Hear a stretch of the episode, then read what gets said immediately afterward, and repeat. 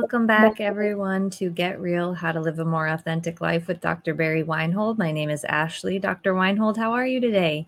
Well, I'm much better today. I've gotten some fishing done and uh, I can hardly wait to get back. You know, I bet. Um, it's always hard to come back from vacation when we, you know, you have such a wonderful time. I got the fever. well, hopefully there's plenty of fly fishing left for you. Oh yeah, this year. I left. I left them all behind. I'm I'm a catch and release fisherman, Gotcha. Gotcha. so I'm, I'm.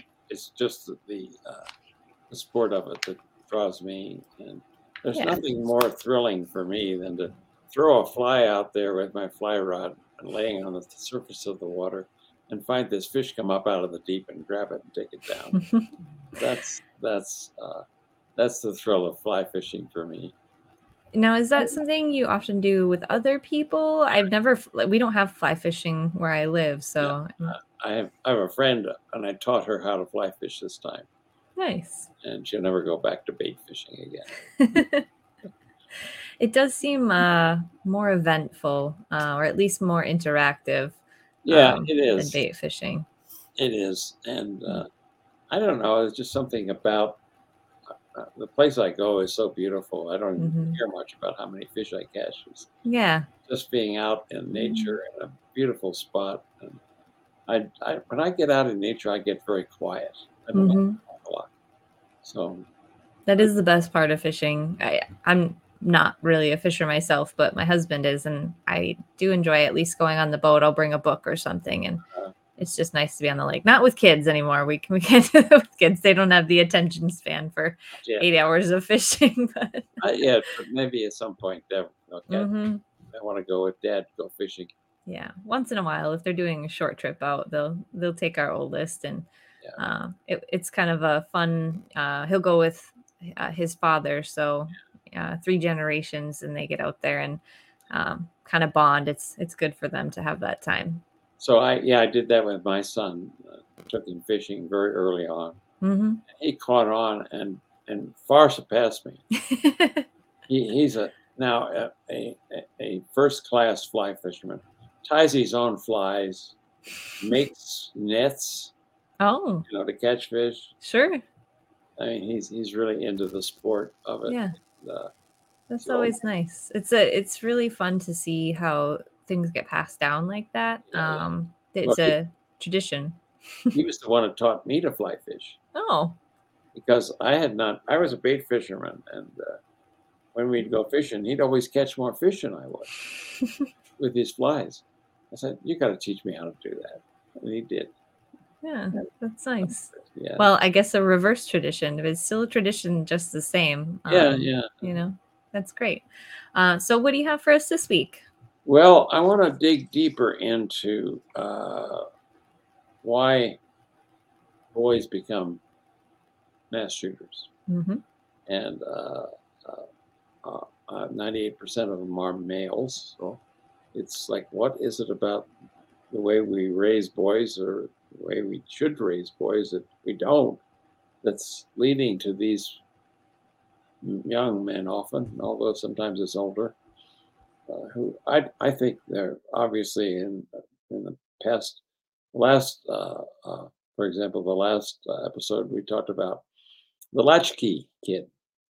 And Ryan wrote a song about the shooter from Las Vegas who he envisioned must have been a latchkey kid, a real loner in life. And he probably was. That's one of the characteristics. But I want to kind of outline what research has shown, or kind of the, uh, well, I have nine early warnings behaviors to pay attention to. And, and so there's what research has shown that these mass shooters don't just kind of uh, uh, just randomly uh, uh, decide to shoot people. They prepare, they plan, and they they do research. And in that planning, research, and preparation, they often involve other people. So people, if they understand what they're actually planning, can possibly stop them. And, and many times they don't. Uh, they have uh, many times they have websites where they have a lot of hate, messages on them, and and people read them and say, "Oh, that's isn't that weird?" But they don't do anything about it. So uh, what happens is their identity becomes embedded in aggressive behaviors. They have fantasies about acting violent towards other others. They they tend to um, obsess about getting even and getting revenge. So, in in many cases, they feel like victims of something or someone, and they have these fantasies that they're going to get even by taking a gun and shooting a bunch of people. So, uh, three, they have an increased pathological preoccupation with a, a person or a cause that's violent. So they, in, on their websites, they frequently will have uh, uh, references or articles by violent people uh, uh, or people who promote violent behavior as a way of, of solving problems. And so that's another where place where they could be spotted as they have a website with uh, uh, a lot of stories and, and uh, information about other famous uh, violent people. And they have this kind of psychological desire to become a pseudo commando, and they have a what I call warrior mentality. And they start to closely associate that with weapons or uh, other military or law enforcement paraphernalia or identify with other violent people, like in number three. They they start to really uh, show a, a, a, really drastic move towards uh, being very military or militaristic, and um, and uh, often then will have weapons. Uh, they often have weapons they show on their websites, they, and and many of those they buy legally, um, and that's why we have we have to, to close some of the loopholes against buying weapons of war because what they buy are usually AR-15s uh, or other semi-automatic or automatic weapons. So they commit an act of violence that appears unrelated to any targeted violence or pathway behavior earlier in life.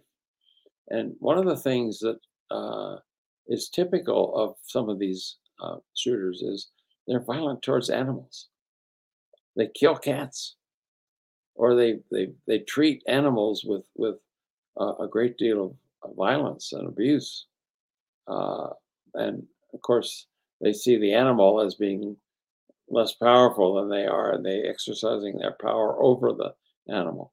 So there's often a history of some kind of violent behavior towards animals earlier on in their life. And uh, and that's an early warning signal and they display an increase in the frequency or variety of any noted activities related to the target. They'll start visiting the target, like the guy that that shot up the the uh, store in uh, Buffalo. He he visited that place many times and scouted it out, knew where everything was, and and so that's a that's a common kind of um, planning behavior, as I said up in number one. They do a lot of research and planning, and part of that is often uh, frequently visiting the, the area that they or the, the place they're going to target and getting as much information about the normal behavior of people in that place. Uh, they also uh, often tell a third party what they intend to do. Uh, and third parties often don't say anything. So there's again where uh, they they frequently don't, although there many be loners, they still other kind of fellow travelers. They will let them know that they're what they're about to do, and and warning. I, I, I'm I was part of heading off an attack from um, a mother called me and said my son is threatening to shoot up the school I said, Well, for heaven's sakes, get all weapons in that house out of his reach. And so he, there was a pistol. He, she found a pistol in his bedroom, and she took it and and gave it to a, a friend to keep in a safe away from him.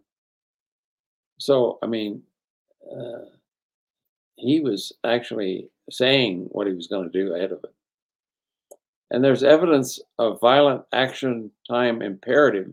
There's an urge to become violent, which kind of builds inside of these people, and and they uh, they don't know how to control their emotions. They don't know how to regulate their emotions, and so they they get caught in this downward spiral of negative emotions of anger and rage and and, uh, and fear and and and then they uh, that leads them to at some point want to act that out.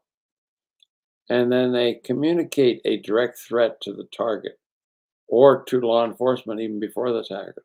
I mean sometimes they'll send an email to the police department say i'm going to shoot up the supermarket at uh, first and main or wherever it is.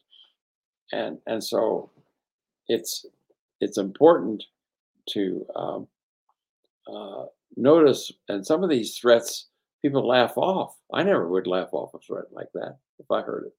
And i think more and more people are not laughing it off so those are nine early warning behaviors of mass shooters that if we were aware of those behaviors perhaps we could stop them. Uh, and in Colorado and in many other states, we have red flag laws where people who uh, are known to be violent are uh, are not allowed to buy a gun.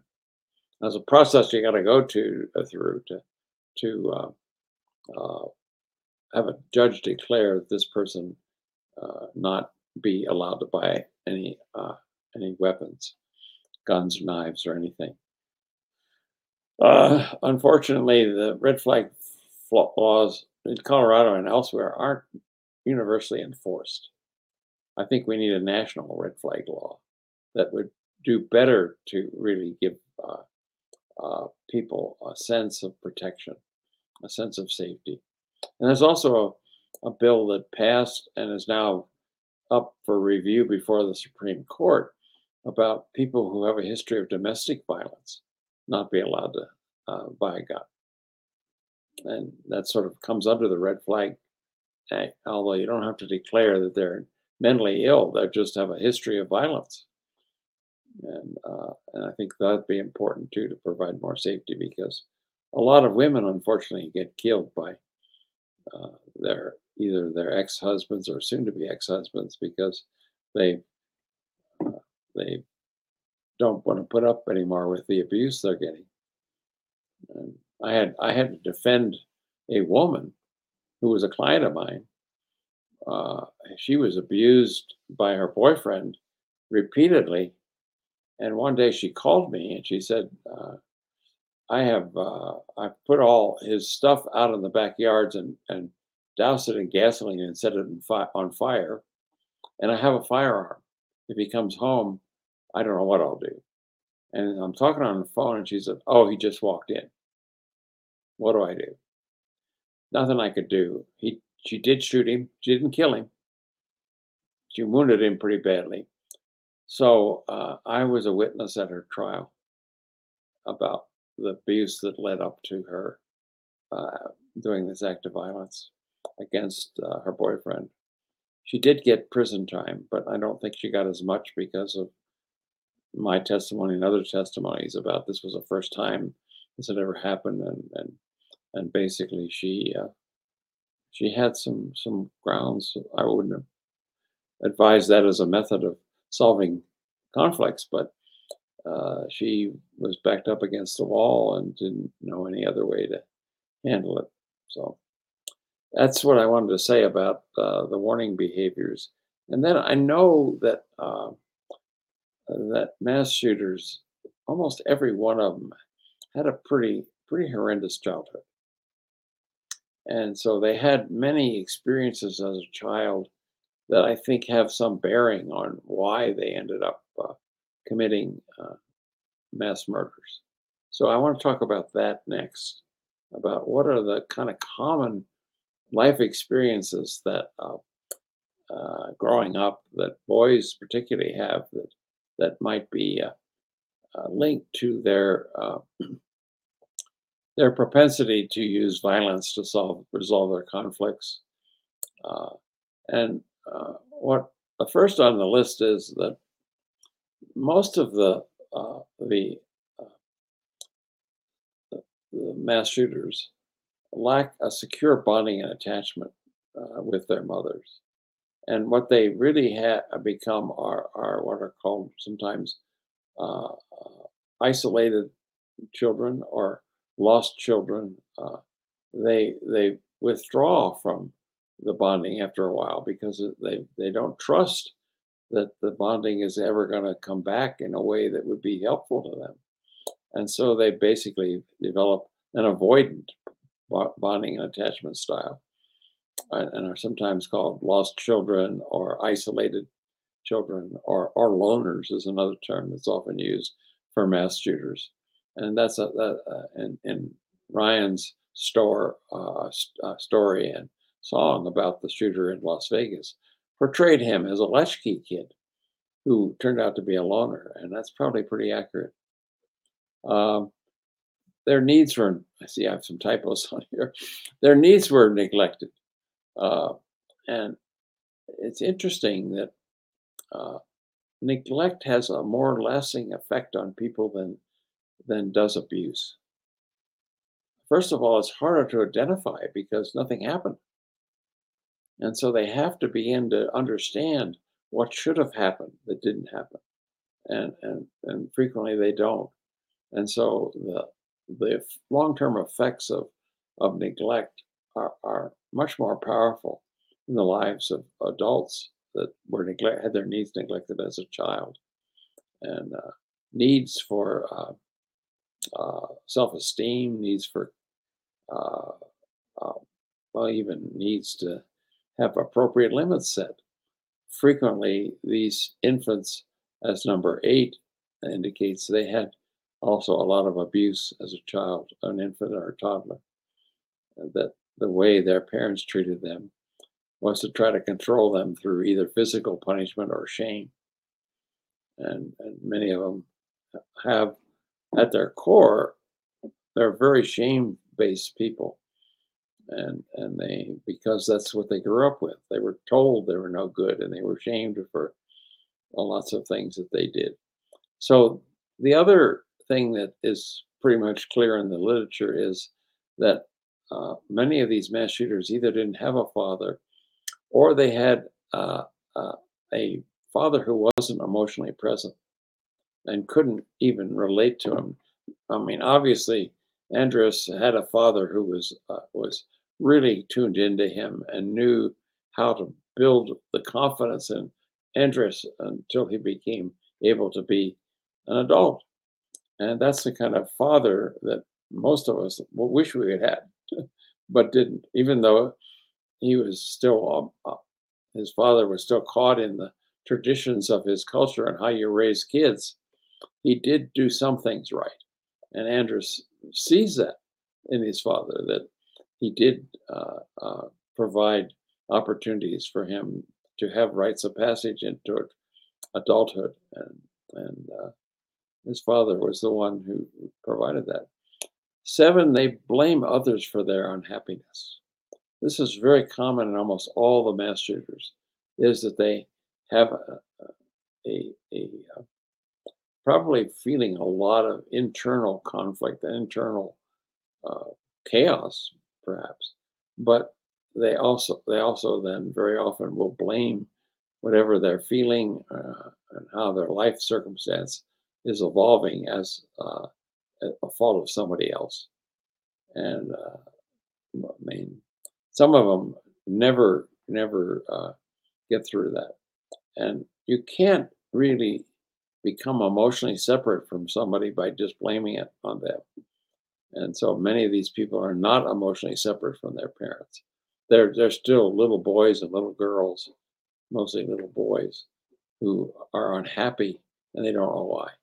And that leads me to the last one is most of them don't understand their, their personal psychology. They don't understand why they think the way they do, why they feel the way they do, and why they do act the way they do.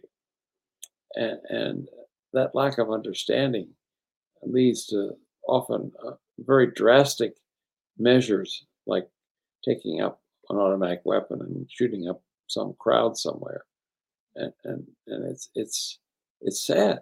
I mean, I, I don't know obviously, I think we should be teaching more about that in schools about why we do what we do, why we feel the way we do, and and and uh, my latest book, which I'll be talking about next time a lot, uh, is all about that to help people build a, uh, what I call uh, more uh, psychological intelligence, become more intelligent, more understanding of their own personal psychology, and then how to how to how to be identify it, and then how to change it. And so, in in the book, I also recommend that people with this kind of knowledge can be their own therapists. You don't need to have therapy from somebody else. Although I think it helps. It helps. Uh, helped me. I didn't do this all by myself. I did it through with the help of therapists. Uh, yet there are people who are therapy phobic, and maybe this book will help them get over that, and they'll see as they begin to understand why they do things and why they feel the way they do, that they'll be more open to going to a therapist to get some help on how to change that. Because that's the biggest problem is how do you, once you're aware of it, how do you change it? And uh, I have in the book a lot of suggestions on how to do that. But if uh, if you don't want to do it yourself, then you might uh, decide to get a therapist to help you with that process. So those are things from the research that uh, have have uh, been shown to uh, um, be the, the life experiences of, of mass shooters, and uh, I, I do think until we put more of our resources in helping parents do a better job in the first three years of life, we're going to still continue to have more of this. We'll have more people who are potential uh, mass shooters. And enough, when we talk about all these mass shooters have mental illnesses, if you look at them and examine their behaviors, actually, they maybe don't even qualify for a diagnosis. Yet, yet they have they do have mental problems, but not to the extent where they would get a diagnosis for. But they still are are dangerous to themselves and other people. So we can understand why they do what they do, and also having some better understanding of the early warning signals of people that are inclined this way will help maybe reduce that uh, number of, of mass shooters that we have. But until we really do a better job of supporting families and parents, uh, we're we're only just putting our thumb in the dike. It's uh, it's not a not a final solution at all, and it's but it is at least a step in the right direction. So all the other things like increasing background checks, banning weapons of war, and other things I think would extremely help, and, and maybe placing an age on when we, when you have to be, how old do you have to be before you can buy a gun. Some states are now using 21 as the age for buying a gun. Hmm, interesting. It'd be more that by 21 they'd be more mature. Well, that theoretically might be true, but if if all these potential mass shooters had these other things happen to them and they've not done anything about it, Yeah. it doesn't matter how old they are. Nope. Uh, maybe a test of their psyche. Exactly. Yeah. Yeah. well, So thank you that- so much. That's what I have to say about uh, uh, the whole problem of mass shooters, and uh, it's certainly on the increase. Not it hasn't slowed down. And, uh, uh, in fact, it's gotten so commonplace that they don't even report it on CNN anymore. Mm-mm. Uh, five people died in Dallas over the weekend, last weekend. And, or was it this weekend? I don't know. I read it in the paper this morning. I don't know when it was, but I didn't know about it. Nothing, nothing was ever in the paper about it. Uh, and uh, every day in on the streets of Chicago, people were killed. We don't hear about that. No. So we're sort of isolated in some way from the whole picture. Mm-hmm. And, and it's a serious problem. I think uh, also looking coming from a rural area, uh, we see even less of that, and so um, it's a it's easy to think and believe that it doesn't exist. Um, exactly. Yeah, because you don't because see it. that. You don't see it. Nope. It's easy to convince people that it doesn't exist Yeah. because of that. Um, eh, so yeah, um, always Yeah. good to stay informed and um, it, it, I really think it goes back to the parent. It's just—I don't think anybody should take being a parent lightly. It is the most important job you'll ever have in your whole life. Absolutely. Yeah. And It really is. the countries where they understand that and give support to parents and Mhm. the young parents with young children, uh, it pays huge dividends long term. Yep. And and fewer tax dollars have to go to treatment of, of problems with if we can use some of that money to prevent the problems. Preventative. Parents the, the support they need. I Yes. mean, so many parents now, working mothers are working. They get treatment. They can afford to stay home maybe six weeks, maybe, eight. Maybe. Well, maybe and some can't even that. No. Then they have to turn their their their baby over to somebody else. Yep. And that's not good for either the mother or the baby. No. But they're stuck and uh, it's a terrible. Uh, Mhm. it's almost uh, it reminds me of Sophie's Choice, the movie. and, and It's uh there's a lot of choices you make as a at least I know as a mom yeah, um where it feels like you really don't have a choice. you, don't Yeah, have, you don't have very many options at all. no. No. Or you're you're forced to make a choice between the least worst of two things. yeah, Um, uh, that's too bad. I mean, we mhm. know better. We we can do better than this, Mhm. and that's what I'm trying to get across to people is that, that uh, don't be satisfied and settle for less. Nope. Keep fighting for more. and Mhm. we all have to do that. We have to, and and we have made progress. I mean, Mhm. I looked at the history of childhood. I've read a book once on that, uh, uh, back in the 17, 16, 15, on up to present time. Children really were were more abused then, and Mhm. more without any kind of recourse to do anything about it. So we're making progress, but we got a ways to go yet. Definitely. Um, and it's I think it's time we look to the positive uh, examples that are already working. Uh, Yeah. Stop doing things backwards just because that's the way they've been done. Yeah. So Okay. Well, thank I'll, you so much. I'll see you next week, and we'll dig into more about what the book can do to help people learn more about their psychological, uh, their uh, their personal psychology through raising their psyche. Wonderful. Looking forward to it. Okay. Thank you, Dr. Weinhold. All right. Thank you, Ashley. bye bye.